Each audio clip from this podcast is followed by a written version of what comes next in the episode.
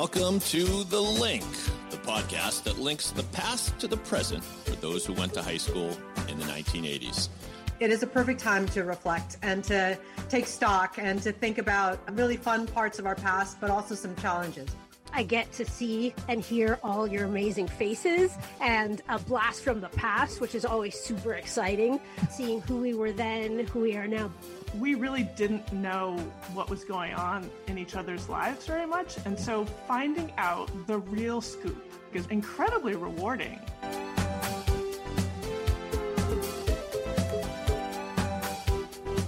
Hopefully it's still really rewarding, right, guys? As we yes. continue this Hopefully journey. Hopefully we get to the real scoop. The real oh, you should guys. put you should put that on a t-shirt, Diana. Real scoop, I think. Or open an ice cream chain or something. This yeah. is uh, Producer Dave from pod six one seven dot com. But more importantly, I want to introduce to you the cast and crew of the Link podcast. Farrah Pandith. Meredith, right. Mer- I'm just Mer- very excited. Meredith Zinner is very excited. And Diana Donovan. Is everybody also good? Also excited. Also excited, yes. Just in not quite the Meredith way, but then again, Sorry. who is ever? Well, once again, we have a classmate of the class of nineteen eighty-six at Milton Academy, of which all four of us share that distinction. Make it five now with the guest that Meredith will introduce, I'm sure, which, with much panache. Oh, my gosh. First of all, I don't even know where to start.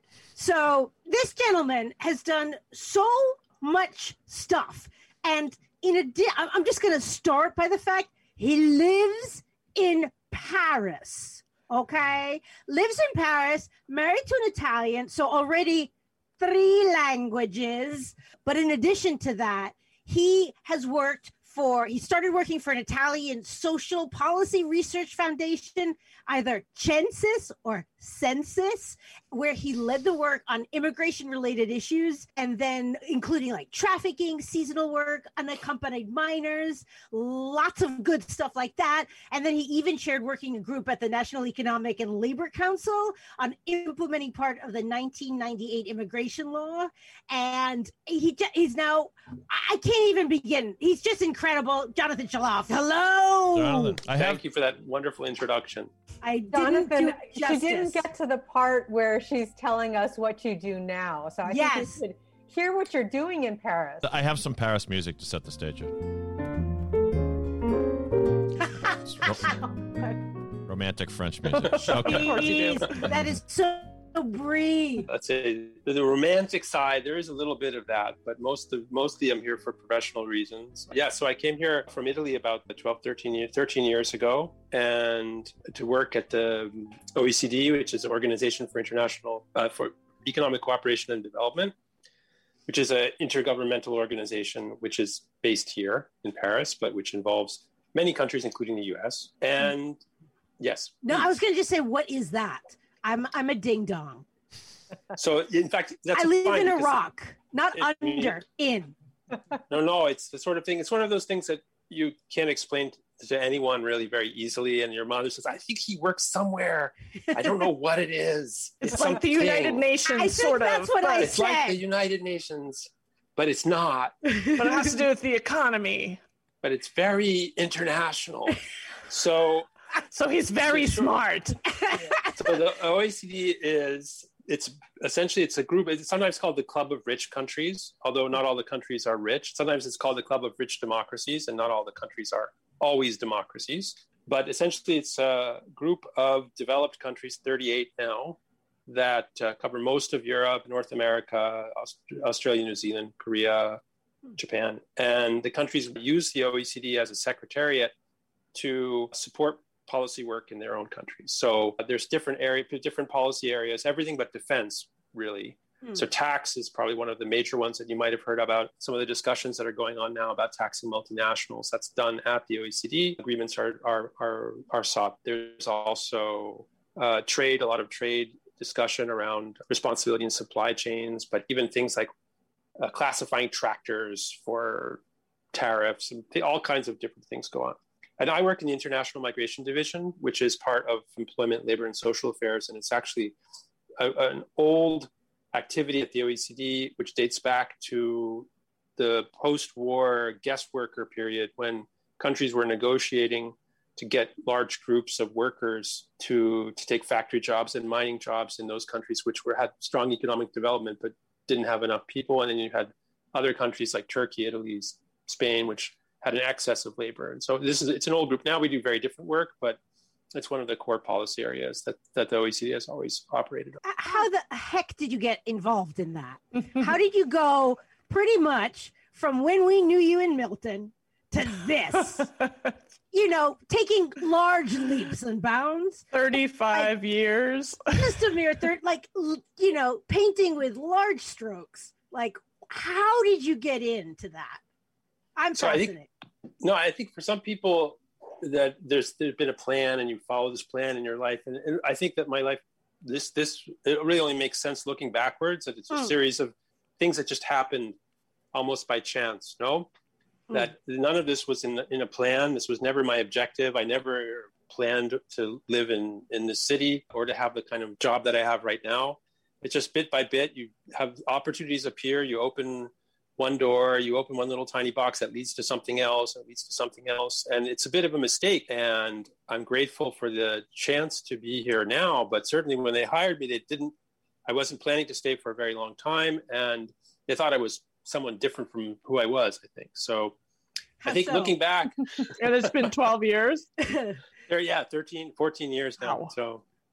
But John, the, the the work that you're doing at the O E C D is super important. We couldn't be more timely, and there have been so many shifts in policy around migration. Can you talk to us a little bit about sort of the, the larger changes that you've seen happen around how countries think about the issue of migration? Because it's not, I think from the U S perspective, we talk about it in a very different way than Europe does. But can you unpack some of that for us? Sure. No, it's nice to hear from you, Farrah, also, I, because I'm sure you believe in multilateralism. So, and multilateralism comes in and out of favor in, in some con- countries. And so when you work in an organization that's based on multilateralism, you hope that countries see some advantage in dialogue, in, in exchanging experience with other countries, and that it's, that it's not just a, a case of uh, universal exceptionalism and countries saying, well, we're such an, in a unique situation that there's nothing to learn from anyone, and there's nothing really to, to share with anyone. So we, we should operate independently. And migration is a particularly tricky issue. Unlike other areas, it's not, there really aren't any statutory instruments at the international level. I mean, there's, I think what's changed in the past thirteen years about the way that this is discussed, there's been, when I first came, it was just before the global financial crisis, and there was labor shortages everywhere. And most countries were panicking, well, not panicking, but concerned about how to secure workers, and there was a strong business voice to increase access to international mobility and recruitment. And then that all collapsed with the global financial crisis. And the discussion has shifted a bit also uh, with geopolitical situations, so that when you had the refugee surge in the mid twenty tens, which affected especially European countries, much of the policy focus was on managing this this episode and downstream effects on integration of people who had received protection following that. But I mean, we work with many different countries, and each country has their own priority. And one of the greatest things about this job is actually traveling a lot and working with countries like Korea and Japan, which are different points in thinking about what migration means for their societies. We're also agnostic as as as a policy center, as international so, civil servants, about what what the right policy is in this area. It's not like health policy where you want the people not to die. I mean, you can measure your policy. Well, if people are dying, you, that's bad. If people are living, that's good. And migration isn't like that. It's not like more is better and less is worse. It has to match with whatever political targets you've set for it. So it's a bit tricky what, because you never you, really have a single voice. I'm so curious, how do you engage in dialogue with other members? Is it, are there large meetings, or do you go one-on-one with fair, like how, how does, how does that actually work? That's a great question. If you come to the O E C D and you visit, if you're in Paris, I'll take you around once this pandemic is over, hopefully. And so, yes, it's a talk shop. So the, there's, there are offices, but the core is the conference center, which on a usual year might have two hundred thousand people cycling through over the course of the year. And it's government officials who meet in meeting rooms with interpreters. Looks very much like a U N meeting, although it's not a U N structure. And it's government officials who will present policy questions and discuss among each other. And sometimes it's a peer review process. So you'll, as a secretariat, you'll actually do the work of preparing all the documents, and the countries will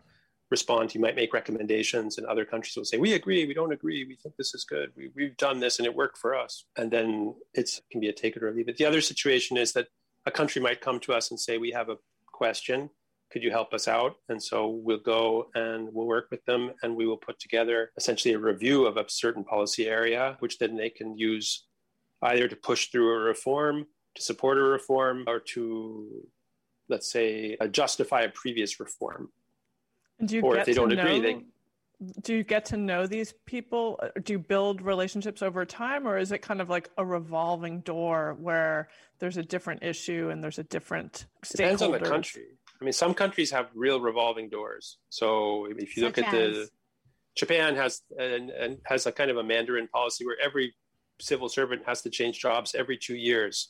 So nobody knows anything about... Mm. N- nobody knows very much about their policy area because they've only been there or they're just about to leave. And then you have other countries where the entire, everyone changes every time there's an election.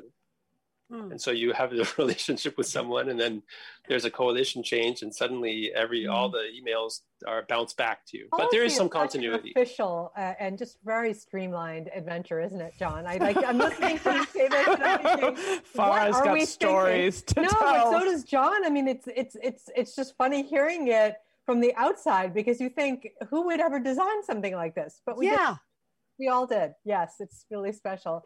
John, you know, I am curious, you mentioned COVID. I mean, I know that being in Paris during COVID must have been really challenging. We had a guest earlier in season one, Soledad, who is in Madrid during all of this. So she talked a little bit about sort of European response to COVID. And I know Spain and France are two different um, models of how they handled it. How are you guys doing now, and how does it how does it feel to be there at this stage in the in the COVID adventure? So it looks like we're coming out a bit from the worst in terms of the um, capacity of the hospitals to manage the situation. So the, the alarm has been downgraded substantially. I'm due for my second jab tomorrow, so the vaccination is is moving along. The people could not wait to get out, and so I don't know what will happen. That there's a lot of people out and about who are enjoying the open air. I, I bike to and from work, and it's I often get stuck in a crowd of revelers along the river. Oh. I, I just laugh, and then so you know, I'm, it's it's it's a it's a health risk, because you're in this mass of people who are unmasked and very drunk, oh, wow. and you're trying to push your bicycle through them. Whoa. But what was it like? It was very very sad. Paris was st- struck hard. A lot of the people we knew were very very sick. Uh, a lot of the people we know, the older people, uh, passed away so from COVID, and I mean there were a couple areas, and and of course we have a lot of contacts with with, with Italy still, back and forth quite often, and there as well, really just devastated. So many of my friends lost their parents oh, uh, at the beginning, so especially, and especially when you couldn't have you couldn't visit your your your parent in the hospital, and you couldn't have a proper funeral. That was, it was really, it was very sad. So it seems like it was eons ago, but because the situation is now much less serious. But I mean, professionally, it's been, I, I traveled all the time for work beforehand, I mean, all the time. And now I haven't taken a plane in in ten months, which I'm happy about, but it's certainly, it's been, it's been, it's been a, a real transformation. You must have a lot of miles. Yeah. Well, he's zipping I, back and forth in Europe, aren't you? Well, actually, it's O E C D, so Asia. Asia too, yes. And, and the U S occasionally. And so, yes, it covers a lot of countries. No, there's no pride in miles now. I, I'm, there's miles, I have mile shame. What is the, what is the, the Swedish word for it? Flugskam? Middle age, I guess. Well, you know, John, one of the reasons that we started this podcast was this sort of, we're in middle age, and we're we were in the pe- in the midst of the pandemic, and we were thinking about our classmates from Milton and wondering, you know, how they're thinking about life at this moment and what reflections that they have. And so Diana's point about, yeah, we're we're at the midpoint, and we can kind of laugh about the mile thing, where a couple of years ago it was just normal, right? It's just, you know, getting on the plane and doing your thing. Are you going to shift the way you operate when when we get to a place where it's safe to do so, or are you gonna stick stick to home a little bit more? Well, I think I mean I, I think it's important to change the way that we travel. I think it's important not to not to take these kinds of short trips, and, and unless they're really essential, to be a bit aware of the impact of this. And I, and I don't think this is pandemic related, but I think you could see the fact that during the first months of the pandemic, we could hear birds, you could have si- you had silence, the sky was blue, the dolphins were coming back into business, and you just realized that there's, there's an impact in this activity. And this sounds really, really, really simple, but I think there, there's there's an uh, flying around all the time is is in a way it's disrespectful for vulnerable people. For it's it's, it's like I, I now if I'm sitting on a plane, this is like crapping on farmers yeah. in a way. No, yeah. and it's and, and, and it's true that as individuals we don't make much of a difference in, in some of the activities, but but it certainly I, I it's different. And the other nice thing about living in Europe is that you do have alternatives for travel. You can take the train. Mm. Which is still more expensive, and I and and it, it it's so I think these cheap flights have really distorted the way that people travel in that sense. But the night trains are supposed to come back now. Oh. Many of them are canceled. We were we were regular users of the Paris-Rome night train, the Palatino. Really big fans of the Palatino, which was canceled a few years ago. And I think as we come out, that will come back, and and. I think it's important to have that kind of choice. I mean, people talk about freedom, and choice freedom is also the freedom to to not have a car, the freedom to not have to take a plane, rather than seeing these as being uh, the route to freedom. Certainly in countries like the O E C D and the United States has, I mean, we we are we're looking at conversations about climate change globally, but we're not talking about really true transformational thinking and the way in which our societies operate. And I, I find it really interesting, actually, from the policy perspective, that we're not getting to sort of the human infrastructure of how we how we think and what we can do to build resilience and and all those things. But this is not supposed to be a policy wonky kind of podcast. This is supposed please. to be a fun co- podcast. So, was, yes, please. Yeah, no. So one of the things that we haven't touched on, John, is sort of your Milton experience. And do you think that there were any threads from Milton that sort of sparked and pulled you and in the direction that you are now g- going, or even your wanderlust, going going abroad, you know? No, I don't think so. I mean, I, I feel, I know for I the think? podcast, okay. I should Excellent. say, yes. Yeah. No, yes, no, no, be honest. You saw it coming. Yeah, you always dreamed of living in Paris. No, I absolutely not. I think that this is really, I mean, I think if I look at the, the different kind of jagged steps that that that are between me at seventeen and me today don't really don't really produce any kind of linear thread, you know, or a, a common idea that, that goes back. But I, I, I this is a question. I, I made the mistake in high school of having a diary. Oh, and, I did too. And that's not necessarily a good thing, because yes, I have a window into my sixteen-year-old head. Yeah, we and should compare so... notes sometime. And so it's something that... Especially because your daughter is close to that age, right? Oh, she doesn't know about this. No, no, no, no, no, no. I know she doesn't. And she won't hear this. But she is at the age that she is, and you are at the age that you are, which are two, what, two years apart. You wonder what she is experiencing versus what you experienced as that kid. And and was that diary kind of dark and tortured and angsty, or was it more sort of silly and superficial? I'm fat. Like, yeah, I mean, I have I have so many cringeworthy moments, but I'm curious how your how you see yours. I would, yeah, I would say I was would not say it was not. Was it written in the tiny silly. language that you wrote? You yes, had such tiny. a tiny script. Tiny, very tiny. I'm I can't writing. really read it anymore. I need a magnifying glass. I need to scan it and enlarge point. it. Scan it. And, no, I actually. read that at the time. It seemed normal to me. And well, I, it's cringeworthy, yes, but mostly unlikable, like a, a very destructive and unpleasant. Mm-hmm. So, I, so, so it's I the think, angry, uh, the angry angsty teen. Not even angry, just a jerk, I would say. Yeah, well, I mean, you, know, you one met sixteen-year-old boys, so, right? Yeah, I mean, we have. Oh yeah, yeah, you guys were great. Yeah. All of they you. get better all over really time. To, yeah, no, it's, it's like, for those. Nice. For those I, listeners who don't know, Milton what, had, had a girls' school and a boys' school, and then it combined later on, and it just it just set up all these very strange dynamics, gender dynamics. You think that's what you think that's what it was? The just the the legacy the legacy of two separate no, schools? Okay. I don't think that was the only that thing. Contributed for that sure. The girls lived off campus and the boys lived on campus. Everything was convenient for them, not for the girls. Well, the homerooms were in different places for some the time. Homerooms, I mean, we were just, so separated. We were from each for a other. Long time. I, and and I, we sang, and the boys didn't even sing, right? You yeah. Didn't, you didn't you sing hymns? That makes me yeah. so upset that we had to What I sing. am really curious about, John, is... I liked as, the singing.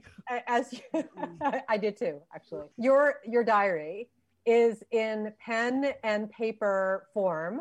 It means it can be burned. It means it's not living in a cloud somewhere. It's, it's private. You have it, unlike the generation of your daughter who, if they should... choose to write texts that someday become um, their diary when they're applying for some job someday, and they can pull out where what they were saying at, you know, seventeen or fifteen or twelve or whatever it is. So you're lucky you have that. It, you could have been a jerk, but only you know that you were a jerk. So just feel good about that. Well, anybody who knew me at the time, but no, it's true. It's, it's, I didn't think you were. No, it's true. Either. It's very. I think the. I mean, that's a bit reductive, I suppose, to say that that it's just that. You realize how little, I mean, I realized how little I really understood of what was going on, and had very strong convictions about the world and what it was like, which were completely wrong. Oh, Meredith. I know.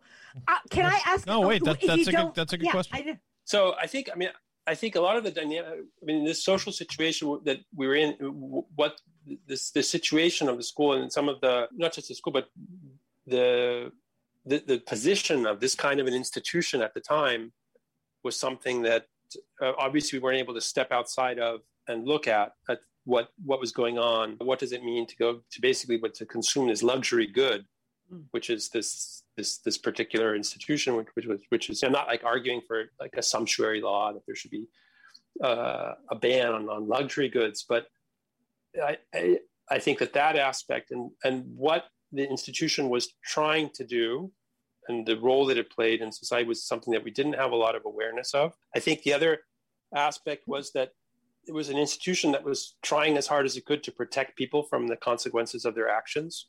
I mean, and mm. the perception I had was that it was punishment, but actually it was designed not, not, it was kind of a, a protective organ institution that was meant to keep, basically keep people from, from suffering the consequences of their acts, or, or let's say, and then you could see that with Ray, I mean, with Ray, who was a friend of mine and who appears often in the diary and, and with whom I spent a lot of time, that he was protected and, and, and I was protected. And I think anyone, most of the people there were, were protected. And, and at the time we didn't really appreciate that aspect that, that was, it was a position of privilege that I think we weren't really aware of, or I wasn't, at least in my diary.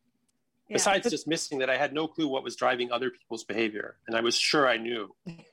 And I think we didn't realize we were in such a bubble, right? I mean, we were in this incredibly elite institution. And I just, I didn't really know that. I really just sort of thought this was the world. Mm-hmm. This was, I didn't, I mean, it's amazing how how naive I was. And I didn't figure that out until so much later that, I mean, my husband went to public school in like a farming community in Maryland, and he just is amazed at the stories I tell him and, yeah. and how, you know, people would intervene and take care of you. And the, you know, people would figure out if you needed additional resources, or it just, not that we were always protected for. No, but I mean, you know, I think it's but, true. It's, I mean, this is a question that's about whether this kind of broader, I mean, this is the way from the diary now, but whether this is something which contributes to democracy or is, is anti-democratic in its form. I mean, if you spend seven or eight times as much per student as a public school, then it's clear that you're getting this enormous resource, you know, which is, and it's, that's, that's excluding all the social capital you get and, and the capital costs of these wonderful buildings. And, and I absolutely didn't appreciate it uh, at the time, but I think that there's something Uh, bit anti-democratic in that kind of in that kind of a system. And looking back at the diary, I mean, I look at that and I think, really, this is what you were thinking about in that environment. I mean, you, you, with all these these these these wonderful opportunities, and this is this is what was in your head at fifteen, sixteen. Oh, and you know, it's so it's so interesting that you're talking about it like this, and and I'm I think it's very insightful actually how you're how you're positioning it, and I think one of the themes that has come through in the conversations that we have had with our classmates is some of that reflection and knowing. I mean, let's first of all give ourselves a break. We were teenagers, and no teenagers are like insightful beyond belief, but some are. But but to Diana's point, I mean, we of course we were in a little bubble, and we didn't realize how small the bubble was and how elite it was. But I do want to say, because I think as I'm listening to both of you guys, both Diana and John, talk about sort of not knowing, it's interesting because my reaction was, but I did. And I think that is because I knew that without this check mark next to my name, and I did, if without this elite school and, you know, pedigree, I would be looked at differently because of the background that I come from. And that's interesting. I, and I don't know if it was that severe. I'm describing it in a very severe way right now, but I think that there was just aspects of knowing that to be accepted in America, you needed to have certain things next to your name. One of them is a great school, you know, the ability to communicate, all of those kinds of things. And to your point about, you know, I guess you didn't make the point on equity or or sort of being fair in America, but I think it just circles back around to the conversations we're having in the United States, at least right now, about what is fair and equal privilege for people who who were not in some ways coddled with their education. So I, I'm so glad you raised that. I think it's really, really yeah. important. Were you a day student or a boarder? I can't remember. I was both. I spent uh, the first part of my time there as a boarder, and then I was uh, asked not to live there anymore. Whoa, why? What? Yeah, what happened Maybe, there? Do we what? get the real scoop can, can on that? The, we don't, John, have to go. Well, let's put it this to. way. No, as as you said, these are, you know, that as now you have all your dirt out there on social media, and I've been managed to keep the dirt out of social media for up until this point in my life. Those of you who were in the class, many of you will remember various episodes there in our junior year, which led to this transition in my enrollment situation. I remember a couple. Good. I assume you violated certain campus rules. I mean, you didn't hurt anybody, but I assume that's what we're talking about here. Just so well, that's in the school is very the school is very scandal averse, right? Mm-hmm. Yes. And so part Despite of the, the fact interest, that there were so many scandals occurring within. I mean, this was after a number of different scandals. There was the Choate scandal in eighty-three, which had mm-hmm. caused, you know, so and so I think that they were afraid of something like that. And there were other things that happened. So that again, coming back to this idea of protecting people from the consequences of their action, that I didn't realize, you know, some of the, let's say, mental anguish that might have been going on At, uh, in, in, about how to deal with with some of these these potential potentially scandalous situations.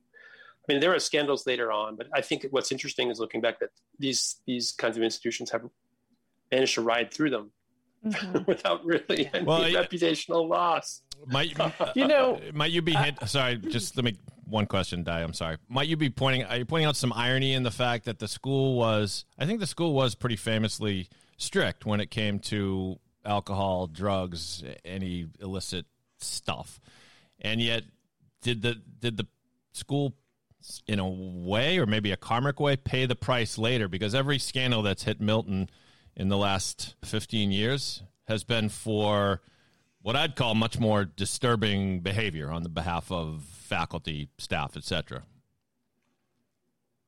So I don't know if it's paying the price. I mean, again, I, it was the eighties, and there was there was I think that the, there were different things going on. I don't know because I'm not in boarding school now, and I I, I would never put my kid into that situation. I don't really, as I said, I don't really believe that these are institutions that are good for society as a whole. I mean, I think that they're one. I mean, that school was wonderful. It was a wonderful educational experience, but I, it's like it's like, Farrah, you mentioned the possibilities that you get out of this, right? It, it's true, uh, but it's like saying, well, is a lottery the good anti-poverty policy? The fact that you give some people something, and, but that's not really a solution to a broader problem. So to answer your question, Dave, is, is, is I think there was a continuity, that there was an a, attempt. I think the other issue was that there was an involvement of donors um, and outside figures who, who were interested in protecting people. I mean, I, I, it's strange to have this on the podcast. I didn't realize where this this whole question was going to come up. Anything it's a delicate, wish, yeah, way, yeah. And by the way, this is not live, and we we can edit. whatever. Yeah, but, absolutely, but, including the diary. But, do you remember the episode then? I mean, I, if I can yeah. speak off the record, no. then I can. T- yeah, well, I, I do. Just, just let us know. I mean, so I think, just let us know what so you don't. Is, okay, this is. Yeah. Let us okay, know. So I can, and on I the other hand, I don't want. I don't want. There's yin and yang here because I'm constantly fighting with Farrah in a nice way, but but. We also, we want Farrah, we want there to be frank discussions Jeez. on the podcast that yeah. are interesting, right? If he has a career ahead of him in a really well, conservative he, organization. Okay, he's a big boy. He can hate, decide. Yes. Okay, yeah. all right. No, so there was, I think what I can say is this, was, I mean, to come back to this idea of what's the thread. So there is one thread, and I think it is an understanding what I learned in high school that was very valuable, especially in my Italian years, is that influential rich people can get away with anything. And I didn't really understand it at the time, but there was, basically there was this drug distribution thing mm. the junior year, and in which I was one of the players. And there was a, this came to the attention of the faculty because someone had mentioned it to the faculty out of concern. And it was brought to the headmaster's attention. And what was what was important was that one of the students who had a parent who was a major donor, the major donor was the one who had alerted the headmaster saying, this is what's going on, but I don't want these kids to be thrown out because they're friends of my son. And so the headmaster was in a bind, right? Now, the fortune for me was that this person had not said which of the people involved were his son's friends. So there was no separation between those who were. And so basically the, the school was put a lid on it. But to, to say it like in a public way, I think, so the story was in junior year, there was a drug scandal and the school decided not to punish anyone because a donor had intervened, had informed the school of this event and had given the information on the condition that there would be no punishments or no punishments. At the same time, I think that the school would have liked to have implemented its usual disciplinary policy, but it didn't. And so I think what the, the thread that I that that brings me to later work was this understanding that there are rules and there are institutions, but there are factors which overrule rules and which overrule institutions and which lead to continuous hypocrisy. And that sometimes the beneficiaries of that can be accidental, but it does undermine trust in whatever institutions you have. So it's interesting. I always thought that maybe, or not always, but I th- somehow in my head, I thought maybe you were an incredibly deft negotiator, that somehow you orchestrated things to work in your favor so that you didn't get in trouble. And that you well, had outsmarted. Go with that. Go, go, go, with the, go with that, John. That's, so, a, that's a good story. No, actually, I mean, that's what I thought at the time. I thought, well, I mean, it was certainly the reaction was not out of intelligence, but probably out of destructiveness, was that if it were a very small event, there would be consequences. If it were a very big event, then there would then the school couldn't possibly do anything because mm-hmm. they couldn't possibly expel twenty people.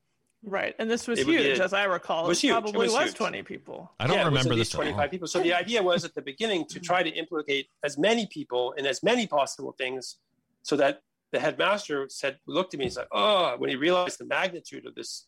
That and this is John McKenzie, nothing. right? No, no, it was actually the headmaster. I remember sitting on his couch in his house. No, no, it was the Pei. Oh, uh, Jerry Payne. Later. Okay. Yeah. So that's why when I heard about Ray, I thought, well, this is sort of, it must have been a similar kind of conversation uh, where it's like, oh, uh, we can bury this. Oh, mm-hmm. we buried stuff before.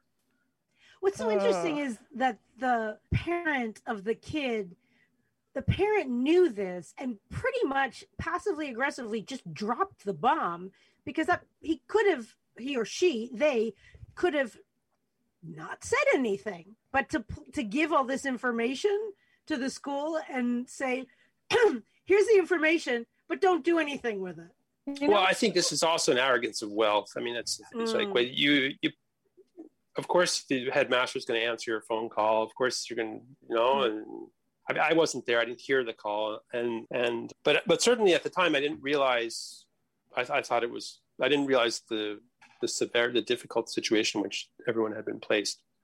What's interesting uh, to think about is the age of the headmaster or any of the people who were in charge in the administration, because they were younger than we were or are, are now as they were making these decisions. It's it's just a fascinating. But John, you mean you said something really important. I mean, I think that there's a lesson to be learned, which is really valuable from Milton time, which is there aren't equal consequences for everyone. And that, that boy, this world is awfully elite, isn't it? And you can get away with a whole lot if you have the right connections, which is not a surprise as we look at the world through our fifty plus year old eyes. But it's, I find that so depressing, the thought yeah. that rich people well, can basically get away with anything. That's terrible. I think that we've seen that. Thing. I mean, I think we've seen that in, in many different forms, and we'll keep seeing it. And it's not something which is unique to the U S. I, I think, but to come back to something Farrah said that struck me about the value of the name. One, if you say, well, why did you leave America, which you didn't ask me, but I mean, one of the, the powerful Why did you leave of, America? No. But one of the powerful aspects of going to another country and switching switching languages and so on is that you zero out you zero out a lot of that social capital. So mm. when I went to Rome and I started putting together a life there, all those little signaling mechanisms, like where you went to school and what you wear and how you speak, and it's they don't really carry any weight. So in a way, it was starting over again mm-hmm. without that checkbox next to him. Now, obviously, I was young. I was white. I was a guy. I had a U S passport. So these aspects, you know, you get this automatic line of credit up to a certain point. But a lot of the added investment that my parents had sacrificed to give me, I zeroed out by leaving the country, you know, without and. And and it's been much less useful for me since then than it would have been if I had stayed. So I think that was also part of the decision, was to kind of zero out that and get away from that that aspect there, just to reset a bit. How did your parents feel about you just taking off like that? They thought there was something terrible that I couldn't tell them. And that's why I, and that's why I wasn't coming back. They were looking for the diary. Like, what is it that he's afraid to tell us that he has to go live in another continent? What is it? Where, where are your parents based? Are they are they still in the States? Or I mean, yeah. So yeah, no. I, so I, my dad passed away about twenty years ago, and my mom is in the U S. Yes, but I have I have a brother in Finland. I have another brother in L A. I have a sister in Chicago. So we're all really all. So over they the all scattered. Yeah. Yes, exactly. Like free range chickens. Yes. So Can you I? Were, oh, sorry, go, Meredith. No, I just go. was going to ask John to add, I know that there is some sort of family knowledge of Dave's family and yours, and I was really curious on how that has happened. How, how I, did I didn't know anything about this until I mentioned to my mom that I was doing this podcast with Dave. Yeah, and she said, "Oh, that's the son of Saul. Yes." Best looking boy at Runkle Middle School in Brookline in nineteen fifty-four. And oh, yeah. That, so the thing about my mom is that, God bless her, she doesn't necessarily remember what day of the week it is, but she remembers every boy she mm. ever liked. What's and that's memory. That's how it works. On, and, and, and Dave, well, honestly, she went out, she, your dad and, and her went to a party. She was so happy to go to the party. And he left with another girl. Oh, no. That could have been my mom. Great. Yeah. He, he might he might have left. No, that's no, but it was your mom. Is, it, well, is your mom named Marty? No. So she remembered all the names. Now, I don't remember. But the wow. other thing was, apparently, your dad had this thing for this girl who wasn't Jewish. And, that's, and she that's... was into him, but the family, mm, the, the, that was not really acceptable at at, at Runkle Middle School. Absolutely right. So your dad did date the prettiest Jewish girl, but yeah. she, he really liked this other girl. And my mom said, oh, I remember sitting behind them in the theater. Is this getting a bit too close? No, for you? No. My life's an open there book. There was a play, and there was yeah. Saul, yeah, sitting next to this girl that everyone knew that he liked, oh. and she liked him, but nothing was going to happen. Because that's so great that your mom remembers all that. Well, that that yes. wonderful story. That could be my mom in the movie theater with my dad, because my mom was raised Irish Catholic. She later converted to Judaism before they got married. It's her. And, it's totally her. Yeah, what's her I'm sorry. What's her. your mom's name? Susan. Susan. She was. Oh no, it's, it's a different. No, I'm sorry. It's, it's, it's, right. Apparently, your dad had a history. It could be. Well, but but the dynamic is the same, because they had to sneak around for a while without telling their parents, just because of the religion thing. Yeah. Wow. So there you go. Middle yeah. school, he was getting good at it. Okay. Thank you. Seriously. What's your mom's have- name, John? May, may I tell? Ju- she was, at the time, she was known as Judy. Very kind of you to mention. It will brighten brighten Saul's day. He's had a rough year. He's he's still he's still rehabbing and recovering from a serious neck injury. But it's, yeah, I was sorry to hear that. Yeah, my mom as well. Well, thank you for saying that. the The Brookline community is has. I mean, I'm getting calls still, calls and emails from people checking in on him and saying exactly the kind of same thing that your mom just said, John. It's like, oh, he was the he was the most handsome boy in high school. I, I also think yeah, it's worth some. It's worth something. This is something that you know, that's that's really worth. We something. need to we need to show some photos from yeah, nineteen fifty-four, absolutely. Please. I'll I'll see what I can or find. Whatever year. Oh my God, I, yep. I want to Google that. I have a question, John. One of the things you're clearly unbelievably bright. Like I can barely keep up with what you're saying. Just incredible the the multitude of levels at which you examine things. It's just to me. My question is, you also have an extraordinary sense of humor. You're one of the funniest people, most silly people that I know. And I love that dichotomy. And like, are you able to bring your humor into your work, or is your work very, very serious and serious? And also, what languages do you speak during a day? Right. Okay. So I'm like Charles the Fifth. So I speak uh, Spanish to God, French to men, Italian to women, and German to my dog. no, I, no, no. But so first, that's why I hang out with you, Meredith, because you always say nice things about. It's always it's true. It's just a bash of love. It is. Just whenever I'm feeling sad, I just send a message to Meredith. I call Meredith. Meredith's going to say something nice to me. I will, because it's true. That's important, right? You got to have a friend who says nice things. Absolutely. So this, so again, zeroing out, right? So humor doesn't necessarily translate. You work in an international organization, people will not get your jokes, right? You cannot be self-effacing because half of the cultures in the world don't have self-effacement, like don't have ironic self-effacement. Mm-hmm. So if you go and you're doing a presentation, you say, well, this is, you know, we've been working on this for the last six months, but I'm not sure it's any good. I think that, you know, this is as best we could do. You'll have half the people in the room who say, why am I here? This guy's an idiot. And he just told us that, right? So, and it's worse because it's, tri- you know, you have interpreters because, which, so that you don't know what the interpreter is going to say. Can you, you can't like air quote irony for the interpreters. You know? So if you say, you know, this is, this work is probably not the best thing you've seen this year. They'll say, you know, mighty petty, you can lose that, you know? You're like, right. What the heck? So you, you completely lose that. Right. So you have to be very careful. And also you have to, I mean, it's, it changes a bit when you have to communicate with people from different places, then you have to speak it differently. You have to, you know, after years in Italy, having mm. to give presentations where my colleagues did not speak English very well, I had to speak in such a way that it was sure they would understand me. Really? Right? And people are like, what are you? What happened? Why are you speaking so strangely?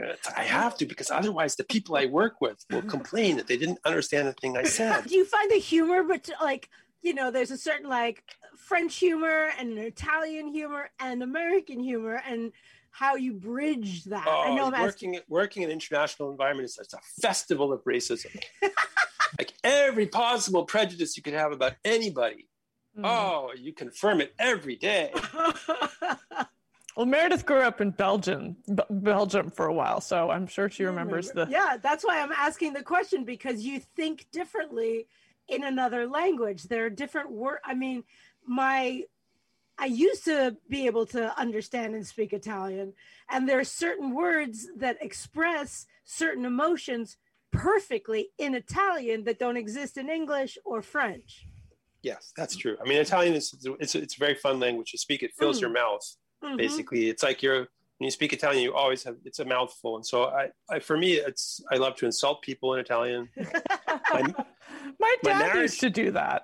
Yeah, it's very natural. My marriage is in Italian, so yeah, that's so everything that's... I do. So my so most of my my. I mean, that's the, like most the most important things that go on in my life are done in Italian. And then work is French or English? It's a bit of a mix. When I came to the O E C D, it was still very much a bilingual organization, but the dominance of English has become a point where it's really just a few holdouts who still speak French. I mean, the French are required to speak French in meetings. So it's really just, you know, French and Bel- France and, and Belgium and Switzerland. But it used to be, honestly, the French was, was a much more important diplomatic language when I started in that environment. Like, John, where did you ago. learn Italian? You didn't learn it at No, in Italy, in Italy it, when I came. Oh, so you had nothing before you arrived? I had like nine months of wow, college that's Italian. Pretty impressive.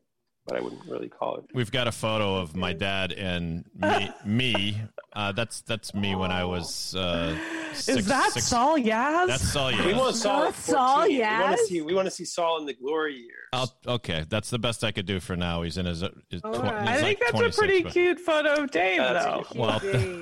Yeah. Dave, you haven't That's not why I put it on. People used um, to say my John, dad looked like Burt Reynolds. I'm sorry. Back to John. Okay. So my question is, with all of those languages going on, what language do you dream in? When I dream of you, Meredith, it's always in the language of love. Oh, thank you so much, John. Appreciate it so much. I do a, too. Nicely done. No. My daughter says, ah, oh, why do people always ask me this question? What language I dream in? I don't oh, know, really? whatever. Yeah. Yeah. So whatever works, basically. I mean, I think that's in general a case for languages. That yeah. You speak, speak what, so it, it's just contextual. I mean, honestly, having a kid changed my language, because before I was really, I was living in Italy. I spoke Italian all day. But then when you have a child, you're like, well, what am I going to say to this kid? Yeah. What language am I going to speak? Yeah. You know, and so it's natural that you would speak your childhood language. It always freaks me out when I see people not speaking their childhood language with a child. It seems to me something terribly wrong. And so that's added another language to the household, which my wife doesn't understand. So it creates a kind of a triangular situation where we have a family language and there's an individual language and so on. And then she's got her own professional school language. And, that's so fantastic. And she also likes to insult people in Italian. So, so your kid is clearly trilingual, and and do you do you incorporate, you know, like when you're speaking, is it ever like franglais, or you know, it, where you like throw in a word he, that that just works with your brain, that whatever it is? Yeah, absolutely. Yeah. I mean, it's a, it's it's. I think this is a bit. This is a lot more common than it's common. It's a common situation, and I think it used to be a lot more common in, let's say, pre. pre-contemporary periods when you had a lot of minorities living in, in contexts where you had a lot of different contextual languages and trade languages and so on.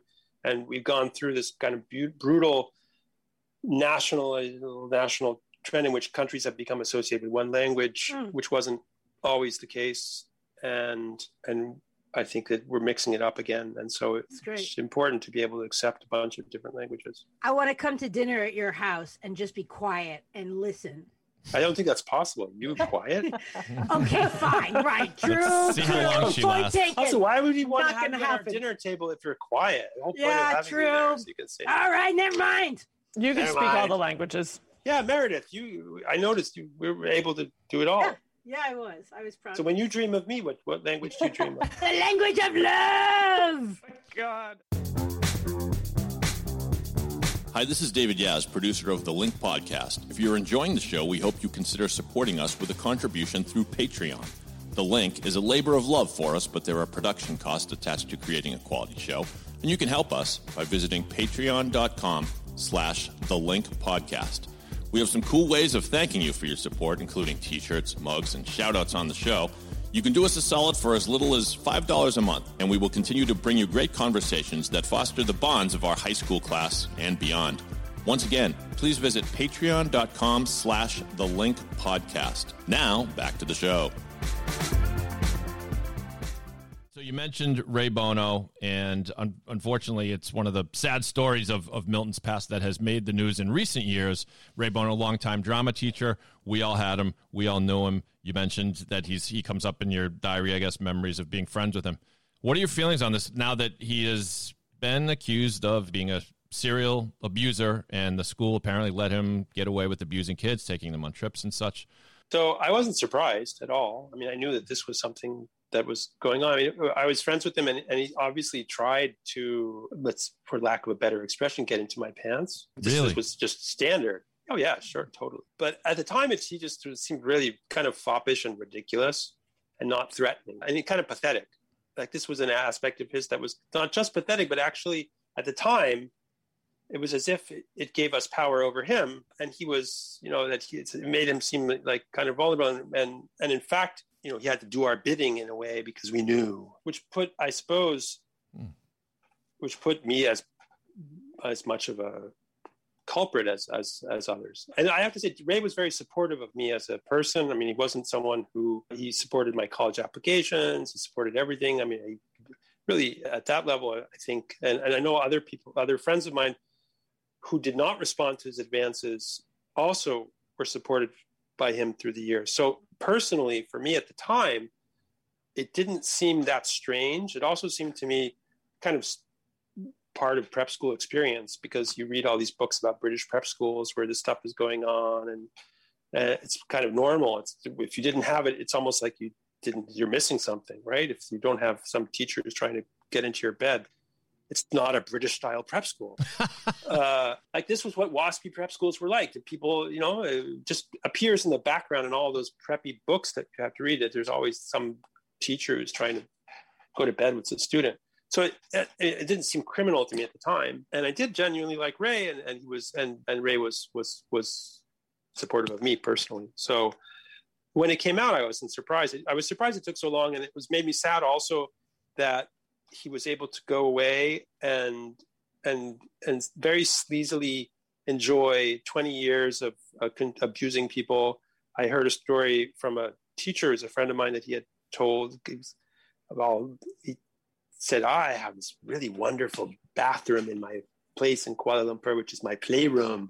Oh boy. No? So it's like super creepy. That that is, it's bad. And, and obviously I'm, you know, it's, it's, I talked to the police uh, and gave them all, all the information that I had with dates and times and so and that on. That was of experiences. That, sorry, John, that was in recent years you talked to the police? Yeah, no, I talked to, after this came out, I talked to the police. Right. I didn't answer the letter from the law firm because it was too vague. It was like, did you know about something that happened while you were in high school? Like, yeah, I know plenty of stuff that happened when I was in high school. I was in high school. Are you kidding? mm-hmm. Yeah. Right? It wasn't like, did you know that Ray Bono was trying to get into, was trying to rape students? Like that, if they had said, oh yeah, I would have, yeah, so totally. But no, that wasn't the letter. The letter was, do you know, are you willing to talk to us confidentially?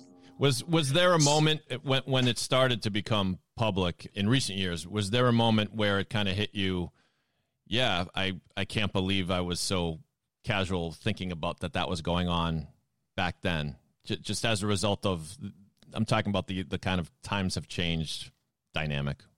Yeah, totally. Times have changed, and I think that, you know, that also there's less suspicion. I will say this: after I gra- after graduation, I went to. I was very close. I still am very close to Nan Lee, the English teacher, and I went to her house, just the two of us, in Maine, to work for like four days shingling. And I was thinking back now, and I was thinking, you know, would, was my mom foolish to send her seventeen-year-old boy with some teacher up to an island in Maine? Like, is that is that is that creepy? Would I send my seventeen-year-old daughter to, like, you know, go do yard work for some forty-year-old teacher on an island in Maine? No, my daughter wouldn't do yard work, but it's kind of beside the point. So, so I, I think people were there was there was a greater degree. There was less less hovering and and I, I yeah. I was just going to say the the more the more vulnerable population, like the more vulnerable boys were the ones who really suffered at the hands of someone like Ray. Like, I've heard a number of people like you who were sort of like, I wasn't surprised. Yes, he hit on me. Yes, he made moves on me. Other boys that we were in school with. And I know that it isn't as traumatic to them, but for the ones who didn't know, who may have been just, you know, just but easy victims. Diana, I mean, let's, that, I mean, some of these boys were younger and he drugged them. So, and that I wasn't, I mean, at the time, I wasn't really aware, or that didn't really mean anything to me. My friend Willie, who unfortunately mm-hmm. is dead, he was a freshman at Milton. He died twenty years ago. And he, when he was a freshman, I know that Ray and Ray and he were smoking pot, and he was, I don't know what happened between them. I mean, Willie said to me, ah, oh, yeah, Ray was giving me this whole thing about how the Greeks used to sleep with their teachers and so on. And so I don't know what happened, but obviously mm-hmm. if you're drugging a thirteen year old, it's a very different situation than than the one in which I found myself. Mm-hmm. So, and I think there's, there's, and, and so, yes, obviously, but I, but I think he was hitting on everybody and mm-hmm. using the same strategy with everybody. And if it went, worked out for him, all the better. And if it didn't, no harm done for him. All right. We, John, um, thank you. Thank you very much for being as honest as you are with us about, about what happened at Milton, but also your perspective on it today. Yeah, it's really, it's really just kind of chilling the more you think about it, isn't it? That, that it, it, it was to a degree normalized and protected and protected, which is just terrible. That's the hard thing. All right. Well, now we're up to the point in the program where Meredith asks the one hundred thousand dollars question. Five. We, we don't have a name for this question, but it is the question. The Meredith question. The Meredith question. Take it away. Particularly with all the things that we were discussing regarding where you are now versus where you were at Milton, just in general. My question is, and I bet my question changes every time I ask it. Does a little bit, yeah. My question today. I'm just realizing, if you were to go back to your Milton self, what would you say now? What would you tell that person? And additionally, what would that person from Milton think about where you are now and who you are now and all that you've done? Please don't make me go back and talk to my sixteen-year-old self. Oh, but you must. No, no. You must. He's no, still inside like, of you. No, it's like speak the language of movies. Love. No, it's like one of those terrible movies where you go back in time and you see yourself. Like, no, don't do that. Don't pick up that class. It's like um, a Thornton Wilder play. Mm-hmm.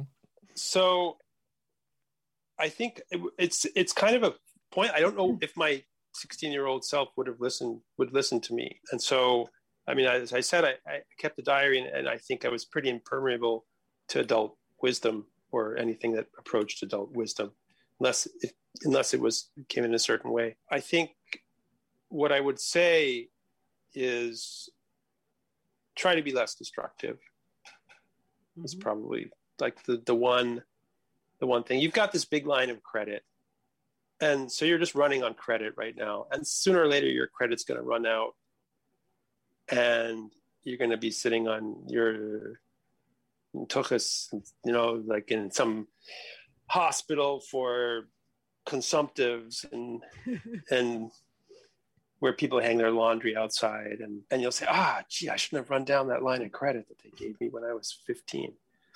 And my fifteen and a sixteen-year-old self would probably say, I'm not going to be I mean, alive when I'm your age. So why are you even talking to me? I'm going to burn out fast and do great things. No, and, and my fifty-three-year-old self would say, no, you're going to be older and then you're going to get to some point. You're just going to like, how can I claw myself to retirement without dying?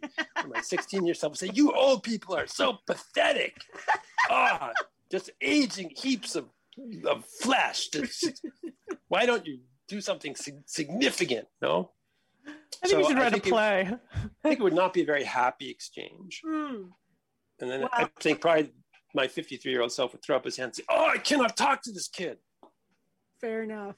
Well, I'm super, super, super proud of who you've become and of who you were and all the things that you're doing. They're they're extremely remarkable, really special, and and you're, you're doing extraordinary things, and I'm beyond impressed. Jo- John, is there a place where our listeners can find out more about what you do, get in touch, et cetera? Oh, yes. If they are wonks and they're interested in wonkery, then they can go to the O E C D website, oecd.org slash migration, and they can see the migration work. I'm looking at some pictures but, of you online. You you clean up real nice. You look real. You oh, look, doesn't he? Doesn't? Yeah. He, he looks super. He looks he like. No, the, the online pictures are terrible because they're always taken after like overnight flights, and you're at these conferences in, in Shanghai or something, and you look like you're a cadaver. No, you look great. You look great. It's You've funny gotten... that when you do what you do, the the photo that people will choose to publish are always ones where you have a very serious look on your face. Farrah, you probably have the same thing. And it's like, you, you'd probably prefer mm-hmm. smiling. But then again, if you're talking about something heavy, it goes with the story, I guess. So, but... Or, as John will tell you, and Meredith, who is actually a photographer and can tell us why they choose to do this, Mm-hmm. They will always pick a picture of you speaking. So your mouth is open. You look ridiculous. You're gesturing in some weird direction. Exactly. Yeah. Meredith, why do they do that? That I don't know, because I... You're making a funny thing with your mouth. Like, yeah, no, no, no. I wouldn't, I would not take those pictures. I wouldn't publish those pictures. I would do the moments either before or after. John, basically Meredith anything. needs to take your picture. That's basically where we're going with this. I don't know. I guess I, mean, I have for, to... for a wonk, that's an action shot. Well, that's that. You have your answer right there. I mean, the, the journalist who thinks they're going to win a Pulitzer is like, well, the story is about how he spoke at this forum. So we have to have him speaking in the story. Right? Well, the amount of time and energy that goes into picking the worst photograph is really remarkable to me. Yeah. Okay. Let's, yeah. let's put it this way. I'm not, I'm never the star. I'm a background person. That's fine. That's that's what uh, I'm supposed well, can, to do. Can, so. I, can I ask you a really wonky question before we close? Wonk away. Wonk away. So what is your what is your biggest concern on the migration issue as we're going forward in a post-COVID context? I think there is a risk that the demographic and economic imbalance leads to a failure of traditional migration control mechanisms that undermines support for multilateralism in the whole domain and undermines attempts to, let's say, put in place a fact-based policy for managing different kinds of migration. The end. Thank you. Wow, that's great. Scary. That was great. Yes, it is scary. Actually. I'm going to have to go back and listen to it so I can understand what it is. Me too. Meredith, me you too and I can go to wonkery school together. Yeah, I was like, wait, what is a wonk? Wonkery boot camp? Wonkery. I was like, wait, what is what does that word even mean? We'll Google I'm all the acronyms. Just trying to impress Farrah here. No, you're not. I, I'm just, I, I I'm have just to like... say, I can't tell you how upset I am that I didn't know you were in Paris uh, at the O E C D. I have, over the course of the last decade, have been there obviously oh, many, many a times it pops me out. So oh, I didn't know. So see, I don't see, I, I'm not stalking you. That's why you don't know. No, I mean, it's such a gigantic, like... I mean, just chaos, but you know, the, the work that's being done there. And obviously Paris is a hub for a lot of, a lot of other organizations. Well, now you know. Now I know. So we will do wonkery. Yes. Thank you to the wonks and the non-wonks for participating today. By the way, you can also follow John on Twitter. Looks like you're fairly active on Twitter, my friend, right? Oh, it's yeah. very boring. It's again, just it's only wonks. Okay, it's wonks really only. Not, More wonkery. I guaranteed, on guaranteed no humor. Too bad. No sarcasm. Really boring. Where, where well, you we need a YouTube channel. Yeah, for, for all your, your great humor. The yeah. the Twitter handle for the wonks out there is at Jonathan Chaloff. His last name, of course, spelled C H A L. O double F. I hope you had fun, John. A little bit, at least. I did. Okay. I did. And it was yes. so great to have you. Okay. No, Thank thanks. you for joining. Thanks for listening, thanks, everyone. Make thanks, sure to. People. You, uh, and you're welcome. Pleasure for you to be here. And uh, he was definitely one of our better guests. I think better than average, yeah. wouldn't you say? Yeah. Maybe, maybe the best, but. I love the other We say guests. That about all the guests. Are you kidding? Yeah. Yes, actually. Dave says this about no everybody. Picking favor- no John, picking favorites. So all right, don't all right. Are you favorites. Playing really bad, cheesy like music in the background? Yeah, Dave? I'm trying. I'm trying to close the show, and then no, I keep you getting can't interrupted. Because we love I was all sure of our that guests. Dave, I was sure Dave was going to pitch me something Grateful Dead-y. That was what I was positive. Like I'm sure oh. Dave is going to put on some. So I'm glad you didn't. Oh, okay, yeah, good. I think we're all glad. No, it's just kind of canned eighty-ish, vaguely eighties techno music sounding stuff. That's why it's such a good podcast. At any rate, uh, thank you for listening to the show, everybody. Please subscribe on Apple Podcasts, Spotify, wherever you find your pods. You can go to pod six one seven dot com slash link for all the info. There's also a link there to our Patreon page so you can support the fine work of these artists creating this podcast and keep that train rolling. Yes. Until that, yes. Let them know, Meredith. Let them know. Support us. Support us. I want to do more. Ka-ching, ka-ching, ka-ching, right? Ching, ching, ching. Bring it on. And thank you for listening to The Link. See you next time.